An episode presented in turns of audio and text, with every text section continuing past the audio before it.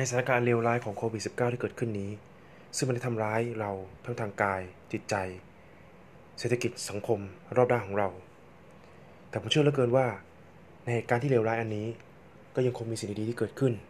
มากมาย มีหลายสิ่งหลายอย่างที่เกิดขึ้น ในช่วงเวลาของวิกฤตอันนี้ ถ้าเรามองเห็นสิ่งดีๆที่เกิดขึ้น และเราใช้สิ่งดีๆเหล่านั้น มาใช้ในการแก้ปัญหา แก้วิกฤตการที่เกิดขึ้นผมเชื่อว่าเราต้องผ่านพ้นเหตุการณ์เหล่านี้ไปได้ และเชื่อเหลือเกินว่า วันเวลาอันเลวร้ายอันนี้จะผ่านพ้นไปโดยเร็ว ลองฟังเอพิโซดนี้ดูนะครับ ผมเชื่อว่าทุกคนคงจะได้เห็นอะไรบางอย่างที่เกิดขึ้น ในสถานการณ์ที่เลวร้ายแบบนี้ ก็ยังมีสิ่งดีๆที่เกิดขึ้นอยู่ขอบคุณมากครับ